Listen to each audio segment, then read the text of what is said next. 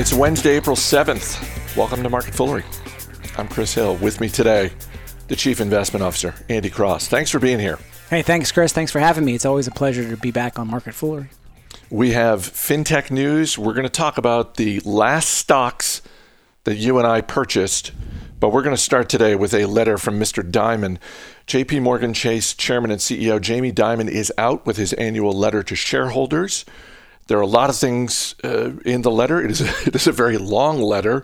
Yeah, but expensive. The headline, I, I think it's fair to say, Andy, that the headline is Jamie Dimon is very bullish on the U S economy for the next few years. Uh, you know, he went so far as to basically spell out, I, and I'm quoting here, "I have little doubt that with excess savings, new stimul- stimulus savings, huge deficit spending, more Q E, a new potential infrastructure bill, a successful vaccine, and euphoria around the end of the pan- pandemic, the U S economy will likely boom.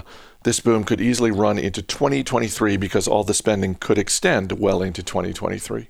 Yeah, I think that was a little bit different theme than he was talking last year, where he was much more pessimistic, talking about the impact of of the COVID pandemic, the quarantines, the lockdowns on the economy, and what that may mean, obviously, for his his bank. Um, and since then, it's been it's been um, uh, really uh, bullish take and a switch for for Jamie Dimon, one of the more respected, if not the most respected, banking C E Os out there. There's, of course, there's a lot of them, and he runs the the largest bank out there. four hundred seventy billion dollars worth for, for, for J P Morgan. Um, and his letter is always a, always a really interesting read. Um, you, it is extensive. I mean, it goes on and on and on. So so Mister Dimon, not one for um, for brevity here. Uh, so he's trying to pack a lot in here, but I think that is one of the themes, Chris, when you look through what he has written, is that looking at the massive amounts of stimulus coming, the efficiencies of, of businesses, the investments they're making in his own business, what they are seeing at the consumer side. He talks a lot about the shareholder and the and the consumer and the, the, the bank's influence across the globe, but really at the consumer level.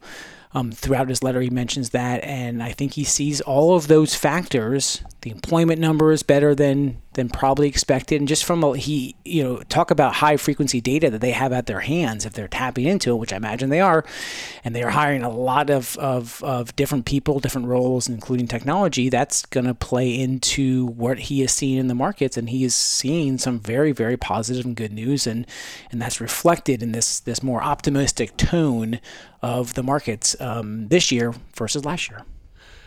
It is helpful because there are a lot of people out there. I know I'm getting this question, uh, and I'm seeing it pop up uh, in the financial news. I'm not saying it's illegitimate. It's perfectly le- legitimate to ask the question of, well, wait, what is the state of the economy with all of the stimulus spending, with Uh, you know, people looking at the the deficit that is being run up in the United States. So it, it is helpful to have Dimon to c- come out and say this because, you know, to your point, when you think about annual letters, and, you know, every company puts out an annual letter, but Jamie Dimon's on the short list of, I would argue, the most important letters. Um, I would put Jeff Bezos on that list. I'd put Warren Buffett on that list. You could throw Larry Fink from BlackRock in there as well. And yeah. I'm, I'm, you know, there's, there's, uh, you know, people will argue for others, but for Dimon, someone of his stature and experience to come out and say, this is what I'm seeing, and this is how I think things are going to go over the next couple of years, that absolutely helps. Yeah, I think so, Chris. I mean, there's, there are a lot of great letters, and more and more C E Os are writing and spending a lot of time through these letters. I don't know how long it took Jamie to write this and his team to write this, um, but there are there are lots of lots of great letters. I mean, the the the, the Pinterest letter, the Atlassian letter. Uh, I just think that there's some great technology letters out there that really talk about their business and their market and that what they are seeing in their markets. Jamie Dimon, because the bank is so large, it's because it it touches on so many different parts of the environment and the way that the bank and the financial markets have been shifting and changing over the last two, three years, and really over the last um, last year. Uh, I think it warrants some attention to hear what he is saying and what his team is is is seeing, and how that gets reflected and communicated to shareholders. It starts off as a letter really for shareholders. It talks very talks it talks directly to shareholders, right? So, and then it kind of gets, and consumers too, but then it kind of gets into the more of the details, and he talks about the COVID, and he has it all broken down into different sections. And section five is COVID nineteen and the economy. He talks about bold action by the Fed and the U S government effectively reversing the financial po- the panic. Banks entering the crisis in much better shape, and then we're part of the solution coming out, and some what they have done in the banking industry and its investments it's made throughout all the different uh, ventures that has been tied to the federal government helping support consumers around the around the U S. And that's a much different spot than what they would have been in two thousand seven, two thousand eight, going into the two thousand nine. Uh, I'm sorry, going into the two thousand eight uh, financial crisis that bled into two thousand nine. And so he, he just kind of lays these out, the confused the, the confusing interplay of monetary, fiscal, and regulatory policy continues throughout recession. So he just lays out these these thoughts and principles and how that impacts J P Morgan's business. And it's very insightful and gives a, a very um, broad look at what someone like J P Morgan and some companies their size with their reach are thinking about and how they're impacted by the, the, the, the environment today versus where it was maybe a year and three, four, five, ten years ago. One of the other things he said with respect to the banking sector is how um, the banking industry should be scared of fintech, which leads us to our next story. Big news from Plaid. The fintech company announced it has raised four hundred twenty-five million dollars in its latest round of financing. This puts Plaid's valuation at thirteen point four billion dollars. And keep in mind, it was back in January of twenty twenty that Visa agreed to buy Plaid for five point three billion dollars. The deal was called off earlier this year due to regulatory concern. This is, I, I know there are a lot of people bullish on Plaid. This is an astonishing rise in valuation in a relatively short amount of time. It's it's a, quite an incredible story, Chris. So you think about Plaid and Visa, and they had the platitudes out there in the press releases in January of twenty twenty, so really before the pandemic really started to hit, and they had agreed to this to the an acquisition of Visa acquiring Plaid for a little more than five billion, around there, um, and what that meant for fintech and what that meant for Visa and and and the like, and then in. Uh, throughout the summer and in the in the fall, the um, D- Department of Justice and other regulatory bodies started started talking about how how they are they are investigating this, looking into it, and worries about the anti-competitive behavior that Visa might be undertaking to basically take out a potential very powerful, growing, emerging competitive threat in Plaid.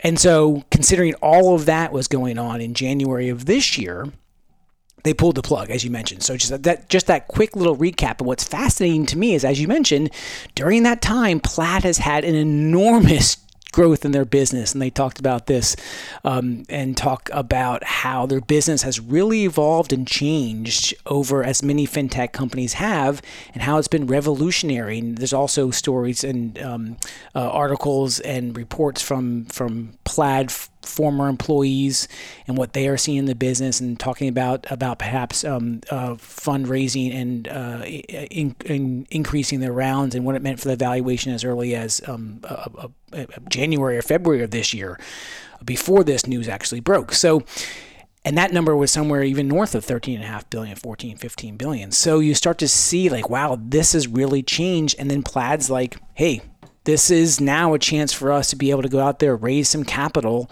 and boost our valuation. And as you mentioned, it's a two and a half times increase of the value, or two and a half times what the valuation was in January.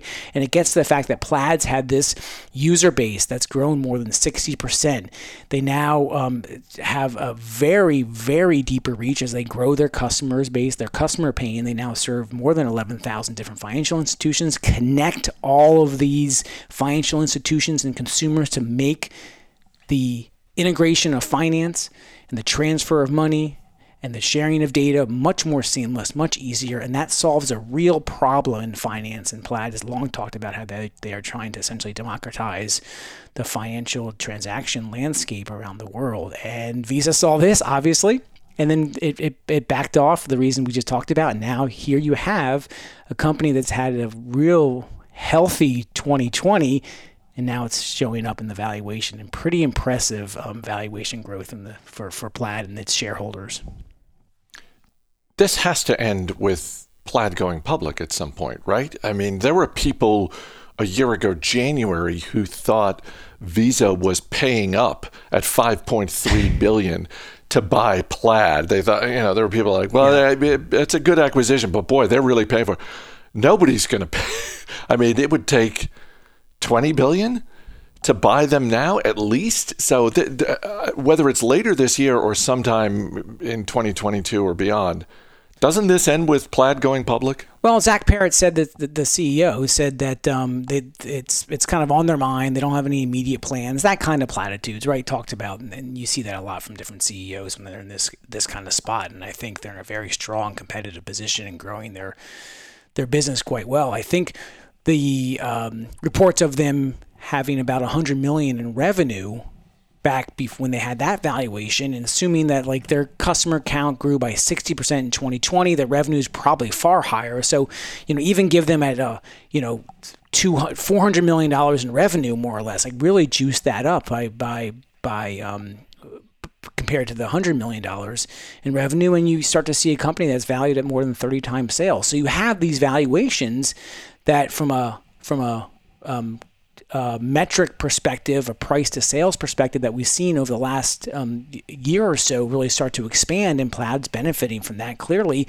Now, would someone want to come in? I just think the problem with Plaid is they are so integrated in so many different financial institutions and have such a wide reach, and they are growing that influence, that it's going to be very hard for, from a regulatory perspective, for someone to come in and buy them who's tied to the to the to the, the financial landscape. It would almost have to be another tech company, and even then, then we know tech companies have someone who's going to splash out this kind of money to um to to buy uh, Plaid would have to um, would face their own sc- regulatory scrutiny probably. So yes, it probably leads down the road, I would think. Um, maybe in the next year or so of them of them going public and, and satisfying these initial shareholders who now are, like you said, are, are raising for or spending more than four hundred million dollars to invest into Plaid, and they're going to want to return on that that money, I imagine, fairly quickly too.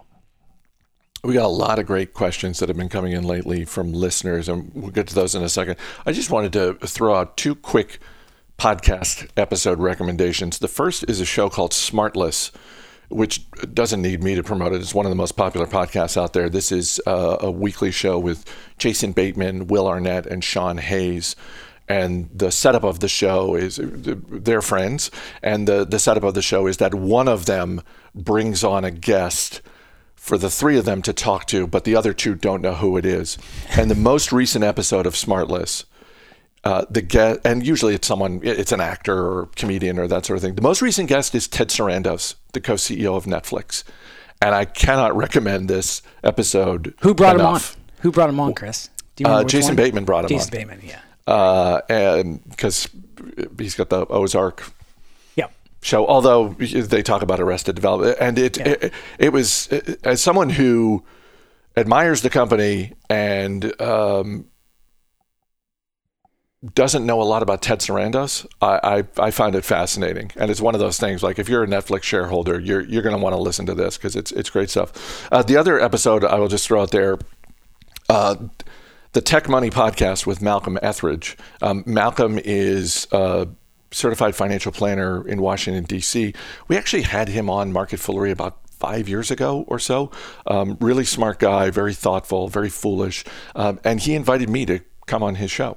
And so uh, we talked for about thirty-five minutes about the Motley Fool, about retail investing, the mindset, uh, sort of the origin story for Fool podcast. So um, I, I had a great time talking with him. So uh, if anyone's interested in that, you can check out the Tech Money podcast. With that, let's get to the email. Marketfoolery at fool dot com is our email address. First up from Aaron Burton.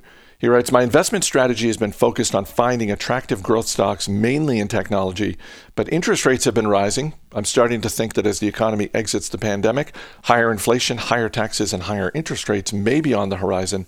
What is your advice for investing under these types of conditions? are value stocks a good option? Well, certainly not alone. We've seen that certainly over the last um, two months as people start to do that, um, what's called the rotation trade, and start to, and I say people, I mean, it's it's mostly large institutions, um, and then, and then uh, momentum traders that are getting into that mix depending on how those flows are going. So you're starting to see that um, as interest rates are starting to shift and change, and maybe people think, investors think the, that um, this more cyclical stocks will have a better chance coming out of this recession. And boy, oh, by by the way, tech stocks, large comp, large uh, growth tech stocks, and well, even small growth tech stocks have done so well in twenty twenty and, and throughout the um, rebounding from the, the the pandemic. So thinking, wow, the that market has played out. Now I'm making the shift. So he's so certainly not alone. And there are people thinking about that.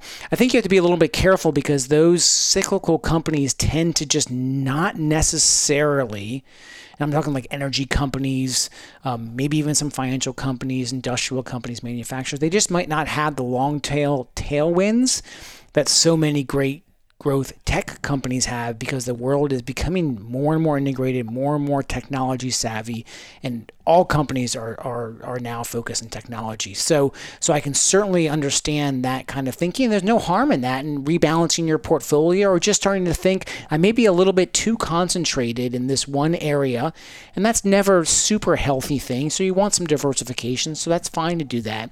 I would just be careful about going all in or all out of certain sectors or certain stocks, because if you are investing for the next three, five, ten years, you will still want to have exposure to the, the, the higher growth parts of the market.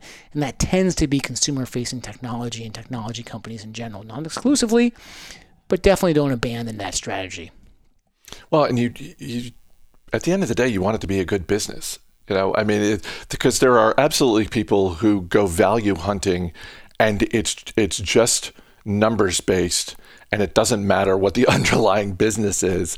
And to me, it's like, no, I think I think you really want to focus on, find the good business and then look at it and say, well, if you're going to sell me this good business at that price, yeah, I'm in.